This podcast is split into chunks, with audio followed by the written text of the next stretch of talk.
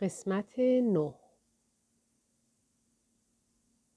وقتی کلام کوروش به اینجا رسید، سیاکزار که از این اطلاعات عمیق او سخت متعجب شده بود گفت: شاهزاده، شما با این اطلاعات وسیع سزاوار آن هستید که اهل فارس شما را پرستش نمایند.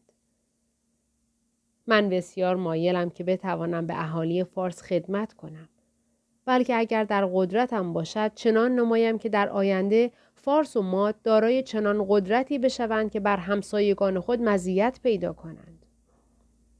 و پس از گفتن این جمله به ادامه صحبت خود پرداخت. اهالی سارد مشغول تجارت شده و کم کم ثروتمند شدند. آن شهر به عظمت خود افزود و ضرب سکه که از اختراعات این طایفه است آغاز گردید.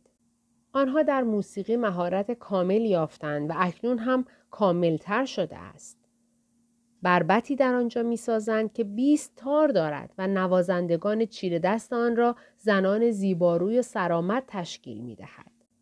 در این اواخر حکمرانان مقتدری در آن ظهور یافتند، مانند جیزش، آردیس، سادیات، آلیات و کرزوس، که اینها بر تمام طوایف آناتولی از یونانی و سامی و آریان چیره گشته و همه اقوام آنجا را مطیع خود ساختند. اکنون نیز حکومت لیدی در کمال قدرت و اقتدار است.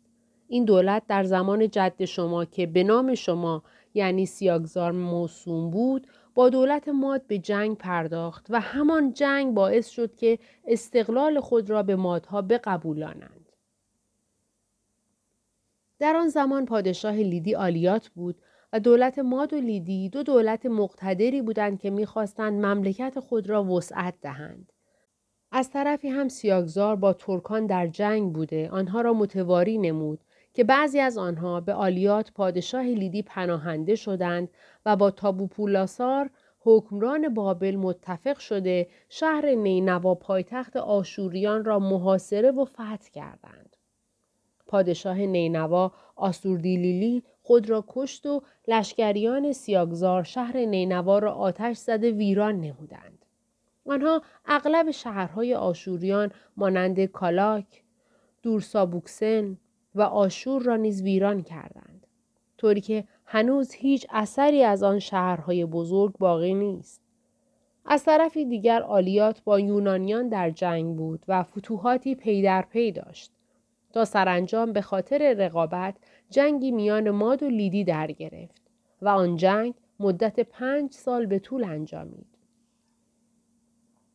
در همین روزها بود که کسوفی سخت اتفاق افتاد و طرفین جنگ ترسیدند که مبادا حادثه در اثر جنگ باشد. بنابراین با هم از در صلح در آمدند و از آن روز به بعد مملکت لیدی یکی از ممالک بزرگ به حساب آمد. سرحد این دو سرزمین ماد و لیدی رود هالیپس است و اهالی لیدی همه ثروتمند و سفید پوستند. زنان زیباروی نیز در این مملکت به وفور دیده می شود. شاید وقتی به آنجا برسید حداقل این موضوع را تصدیق فرمایید. سرانجام کوروش و سیاکزار پس از 2 روز یعنی در 7 اسفند ماه 2 ساعت مانده به غروب به نیم فرسخی شهر اکباتان رسیدند.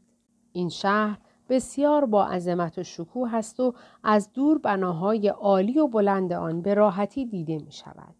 به خصوص قلعه سلطان که در میانه شهر و بالای تپه‌ای واقع است و از نیم فرسخی می توان سردر زرندود و چشمگیر آن را مشاهده نمود. این شهر فاصله کمی از کوه الوند دارد. باغ‌های آن در سمت مشرق، مغرب و جنوب واقع بوده، نزدیک 1 فرسخ از هر طرف امتداد دارد و از دامنه کوه الوند بالا رفته است. دره‌های باصفای آن سبز و خرم و دامنه کوه و پستی و بلندی‌های اطراف پر از درختان و تاکستان‌های انبوه است. بناهایی که در دامنه کوه و میان باغ‌ها ساخته و با گچ سفیدکاری شده اند، از میان درختان پیداست. در نیم فرسخی شهر حاکم اکباتان که به همراه 300 سوار برای استقبال آمده بود به مسافرین رسید و مراسم تعظیم را به جا آورد. اهل شهر نیز از هر صنف و طبقه‌ای که بودند به استقبال آمدند. کوروش و سیاکزار با احترام و شکوه وارد شهر اکباتان شده، از بازار سنگ تراشان و قالیبافان عبور کردند و به تپه میانی شهر که عمارت سلطنتی در فراز آن بنا شده بود رسیدند. در بالای این تپه و اطراف آن 7 قلعه بزرگ دیده می شود که هر یک از آنها به رنگ خاص رنگامیزی شده است. هر یک از این قلعه ها مخصوص بزرگان و رؤسای قبایل بوده که همه آن قبیله ها در گوشه‌ای از ممالک واقع بوده و زیر نظر و اقتدار سلاطین و حکومت ماد می باشند. این قلعه ها هر یک به مناسبت قومی که رئیس آن در آنجا منزل دارد رنگامیزی شده و قلعه 7 که در بالای تپه بنا گردیده زرندود است و مربوط به سیاکزار می باشد. بنابراین کوروش و سیاکزار به قلعه سلطنتی رفتند و چون کوروش تا کنون به این قلعه نیامده بود، به محض پیاده شدن از اسب از سیاکزار خواست تا به همراهی او در این قلعه گردشی کوتاه نمایند. بنابراین سیاکزار پیش رفته و کوروش به دنبالش به راه افتاد. آنها از در بزرگ قلعه که جلوخان آن حدود 14 متر ارتفاع داشت و آجرهای آن به طور کامل زرندود بود، داخل دالانی شدند که همه سقف و دیوارهایش از کاشیهای ممتاز پوشیده شده بود. روی کاشیها نقاشیها و تصاویر حیرت انگیزی دیده میشد که حکایت از استادی و مهارت بالای نقاشان آن میکرد. از دالان عبور نموده داخل حصار بزرگی شدند که اطراف آن 3 طبقه از اتاقهای بزرگ و کوچک دیده میشد. جلوی اتاقها تماما زرندود و صحن حصار با سنگهای مرمر به رنگهای مختلف مفروش شده و در میان آن دریاچه‌ای بزرگ ایجاد شده بود که 6 فواره در آن آب می‌پاشیدند. منبع آب این دریاچه از کوه الوند است. آب از فواره‌های آن به اندازه 10 متر بالا رفته و به دریاچه فرو می‌ریزد. همین نقش زیبا و رقص چشم نواز آب هوای صحن را لطیف و مرطوب می‌سازد و با وجود باغچه‌هایی که در آنها گل‌ها و درختان متفاوت کاشته شده، فضا را چون بهشتی جاویدان می‌نمایاند. کوروش و سیاکزار همه اتاق‌های این حصار را از نظر گذراندند. در طبقه 2 به اتاق بزرگی رسیدند که اتاق شخصی سلطان است. این اتاق حدود 20 متر طول و 7 متر عرض داشته و 2 ستون سنگی مرمر در وسط آن پابرجاست. این اتاق نیز از کاشی‌های نقشدار و زیبا پوشیده شده و دیوارهای آن مطلع است. در بالای اتاق تختی از چوب عود گذاشته شده و اطراف اتاق طاق‌نماهای بزرگی است که در هر یک از آنها مجسمه یکی از سلاطین ماد نهاده شده و چنان مهارتی در ساختن آنها به خرج رفته که تا انسان به آنها نزدیک نشود گمان نمی کند که مجسمه است. این 2 مسافر پس از دیدن این حصار به حصارهای 5گانه دیگر این قلعه رفته و همه اتاقهای آنها را تماشا کردند. اغلب این حصارها به یک شکل و یک نقشه ساخته شده و در تمام آنها اتاق بزرگی مانند اتاق حصار اول وجود دارد که در هر یک از آنها تختی دیده می شود که از یکی از چوبهای نایاب و گران قیمت مانند عود، صندل، آبنوس ساخته شده و بعضی از آنها نیز زرندود گردیدند. مجسمه ها، کاشی های دیوارها و قالیچه ها ممتازترین اجناسی است که در این قصر جلب توجه می نماید. با دیدن این چیزها می توان به درجه استادی و مهارت صنعتگران این سرزمین پی برد.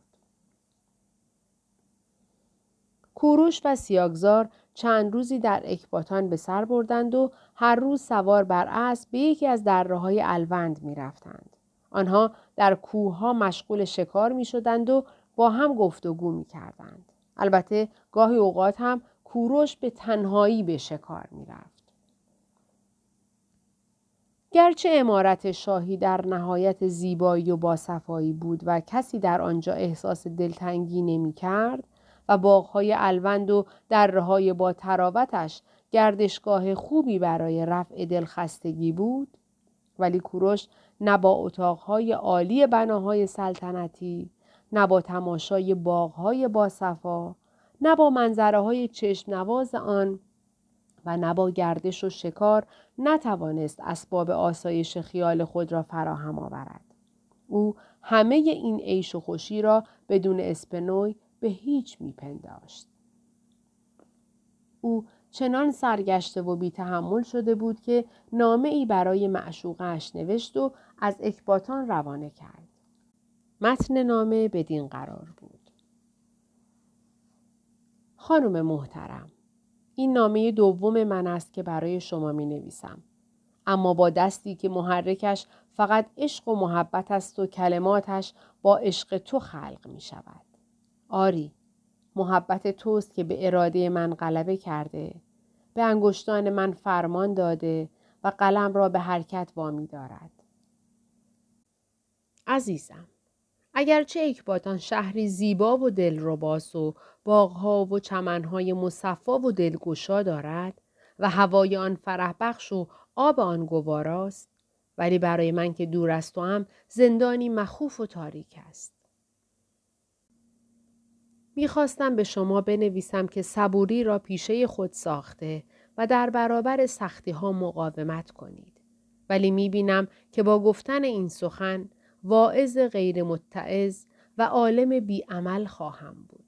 زیرا من که تا کنون در برابر هر مانع و مشکلی مقاومت کرده و اظهار عجز ننمودم و در برابر سختی ها کوتاه نیامدم، در پیشگاه عشق سپر انداخته و به عجز خود اعتراف می کنم. آری، عشق از هر پهلوانی زورمندتر و از هر شجاعی دلیرتر است.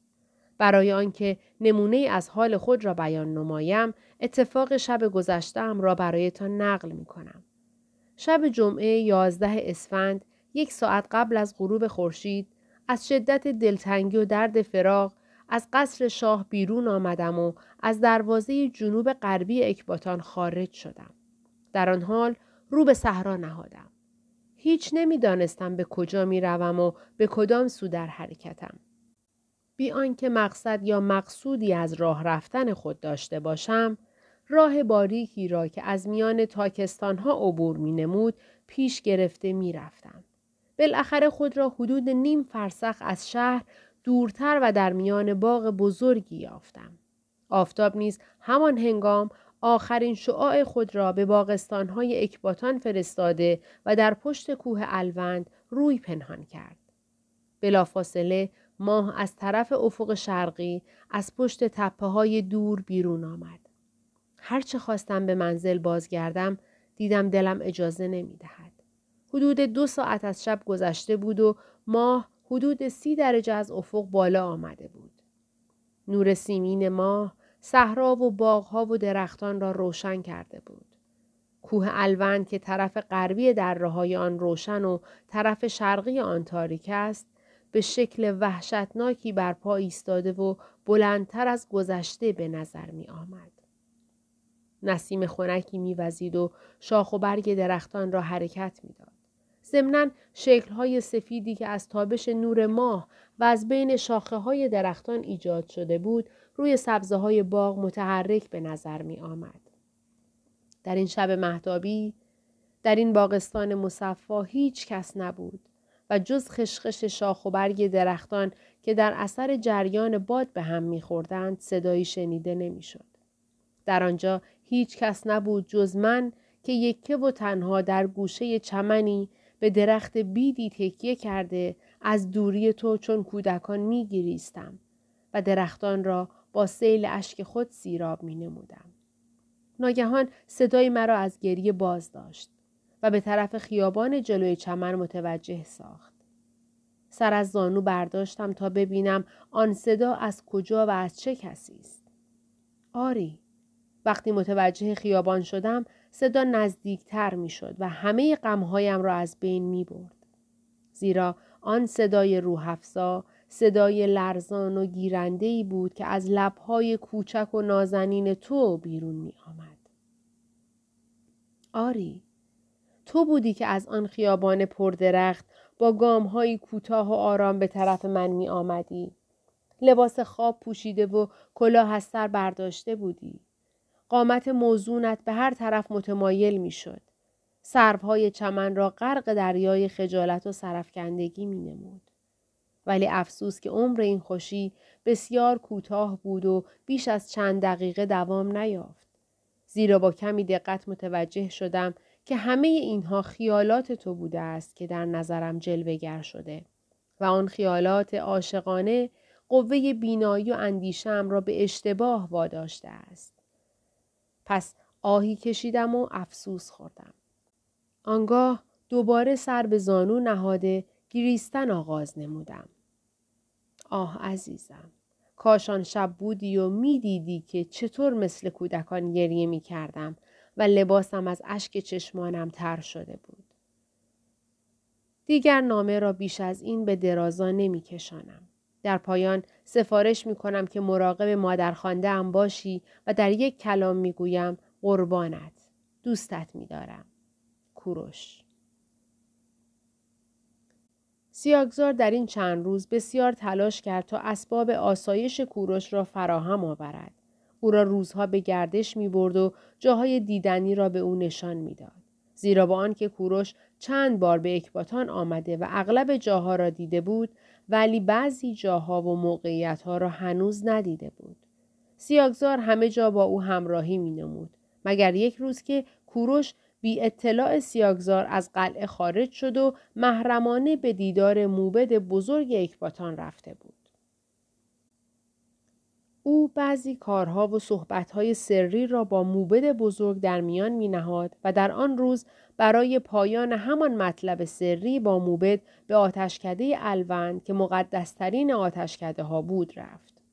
محل عبور او دره‌ای طولانی و باصفا بود که در میانه راه سنگ بزرگی که فتوحات بعضی از سلاطین ماد در آن به خط میخی حک شده بود رسید. کوروش از آنجا رو به بالا رفت و به جای مسطحی رسید که آتشکده در آنجا قرار داشت. پس از اندکی استراحت با پای پیاده راه صعب العبوری را پیموده نزدیک قلعه الوند به غاری رسید که کهنه الوند کوه در آنجا مقیم بود. او با آنها ملاقات کرده و پس از 1 ساعت دوباره بازگشت.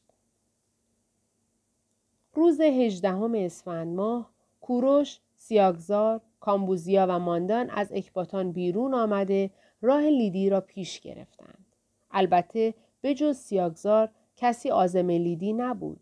یعنی کامبوزیا، کوروش و ماندان به عنوان مشایعت تا منزل اول با سیاکزار همراهی نمودند و در روز 19 اسفند ماه با او خداحافظی کرده به طرف ده باغستان به راه افتادند. از آنجا نیز سیاکزار به جانب لیدی رفت و خانواده کامبوزیا به طرف فارس. 9. شهر پازارگاد. در جانب راست رود آراکس که در مملکت فارس جاری است و بعد از پیچ و خم‌هایی به دریاچه بختگان می‌ریزد، شهر بزرگی بود به نام پازارگاد که در همه مملکت فارس شهری به آن عظمت و شکوه کمتر دیده می‌شد. همان گونه که گفته شد، این شهر در کنار رود آراکس واقع بود، با طولی برابر 2 فرسخ و عرضی کمتر از آن. اغلب خانه‌هایش در کنار رود واقع شده و پنجره اتاق‌های آنها به آب مشرف بود. در جانب چپ رودخانه نیز باغ‌ها و درختان زیادی بود که منظره بسیار زیبایی را برای ساکنین اتاق‌ها فراهم می‌نمود. در دل این شهر بزرگ، در کنار رود، قصر باشکوهی دیده می‌شد که همه دیوارهایش از آجرهای بزرگ ساخته شده و دری بزرگ و بیمانند بر آن نصب بود. سکوی اطراف آن از سنگ مرمر سفید و بالای آن کاشیکاری شده بود.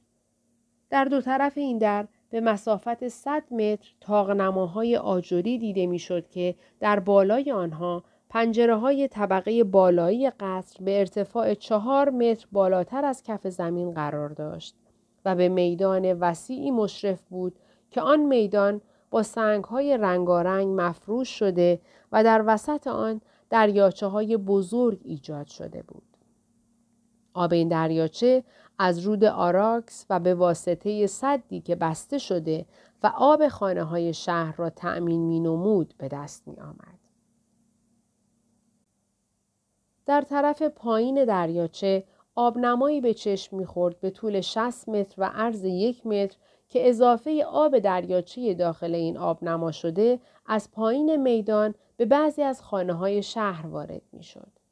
اگرچه در این میدان وسیع جز 2 درخت بسیار کهن نارون که در طرفین دریاچه و به فاصله چند متر است درخت دیگری وجود ندارد، ولی منظرگاه اتاقهای قصر به این میدان و دریاچه منحصر نیست، بلکه رودخانه آراکس که در طرف مشرق میدان جاری است و درختهای نارنج و خرما که در جانب چپ رودخانه رویده دیدگاه خوبی را برای ساکنین قصر تشکیل داده است.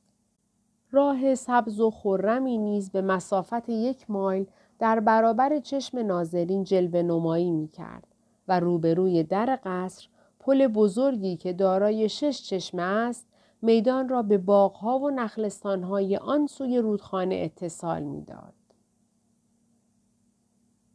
اگر در اواخر آبان ماه قدیم مطابق اواخر برج هوت در این شهر بوده و در کوچه های آن گردش می کردیم، متوجه می شدیم که وضع اهالی شهر به کلی غیر از ایام پیشین است. همه مردم لباس های خوب پوشیده و با روحیه‌ای بشاش و خرم در شهر راه می روند. همه خانه ها و مغازه ها را که اغلب در کنار رود آراکس واقع است، زینت کرده و آثار شادمانی از چهره ساکنین شهر پیداست. فقرا و بیچارگان نیز از این خوشحالی بی نصیب نیستند، زیرا اهالی شهر آنقدر صدقات و هدایا به آنها می دهند که اغلب فقرا غنی شده و صدای شادی آفرینشان همراه با اشعار طرب‌انگیز در میان کوچه ها به گوش می رسد. علت این همه طرب و عیش و خرمی این است. اهالی ماد و فارس بر این عقیده بودند که پس از جمشیدیان و سپری شدن زمان خوشبختی و پاکی، دیوان و مردم ناپاک یعنی ماردوشان به ایران استیلا یافتند و مذهب زرتشت از میان رفت. بنابراین اورمزد برای زنده کردن این مذهب 1378 سال قبل از میلاد فریدون را که زرتشت ثانی است مأمور کرد. فریدون در کوچکی اغلب با ابلیس در کشمکش بود و همواره نیز بر او غلبه می‌یافت. او چند سال در کوه دماوند در مغازه کوچکی گوشه نشین شد و در 30 سالگی مأموریتش دوباره توسط فرشته‌ای معروف به هومانا از جانب اورمزد تأکید شد. پس فریدون بلافاصله با اورمزد به گفتگو پرداخت و پرسید بهترین مخلوقات کیست؟ و اورمزد پاسخ گفت او که قلبش پاکیزه تر است و کتاب اوستا را که شرح کتاب زنده است از دست اورمزد دریافت نموده باشد. اصول عقایدی که فریدون بنا نهاد را مزدیسنی میگویند از این قرار است: خدا بالاتر از هر چیز و مسبب هر مسببی است. اورمزد موجد و مدبر حرکات افلاک و عناصر بوده و لایتناهی و خارج از درک بشر است.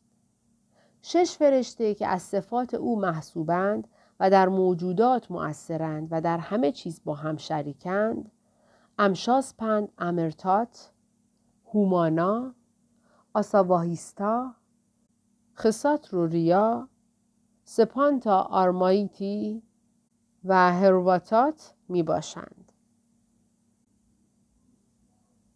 یکی از ارواح غیبی میترادات است که مشغول تربیت نباتات و سبزه هاست و دیگری دایو روح است که بالاترین قوه و قدرت را داراست. او زرهی از طلا پوشیده و همواره با اهریمن می جنگد. غیر از اینها از بین فرشتگانی که به ترتیب به کار آب و باران و غیر مشغولند می توان به فراواسی اشاره کرد که روحی است غیبی و هر مولودی که متولد شود به او تعلق داشته و تا هنگام مرگ با اوست و پس از مردن در آسمان می ماند و در هر سال 10 روز را به زمین فرود می آید و در خانه صاحب اموات گردش می کند.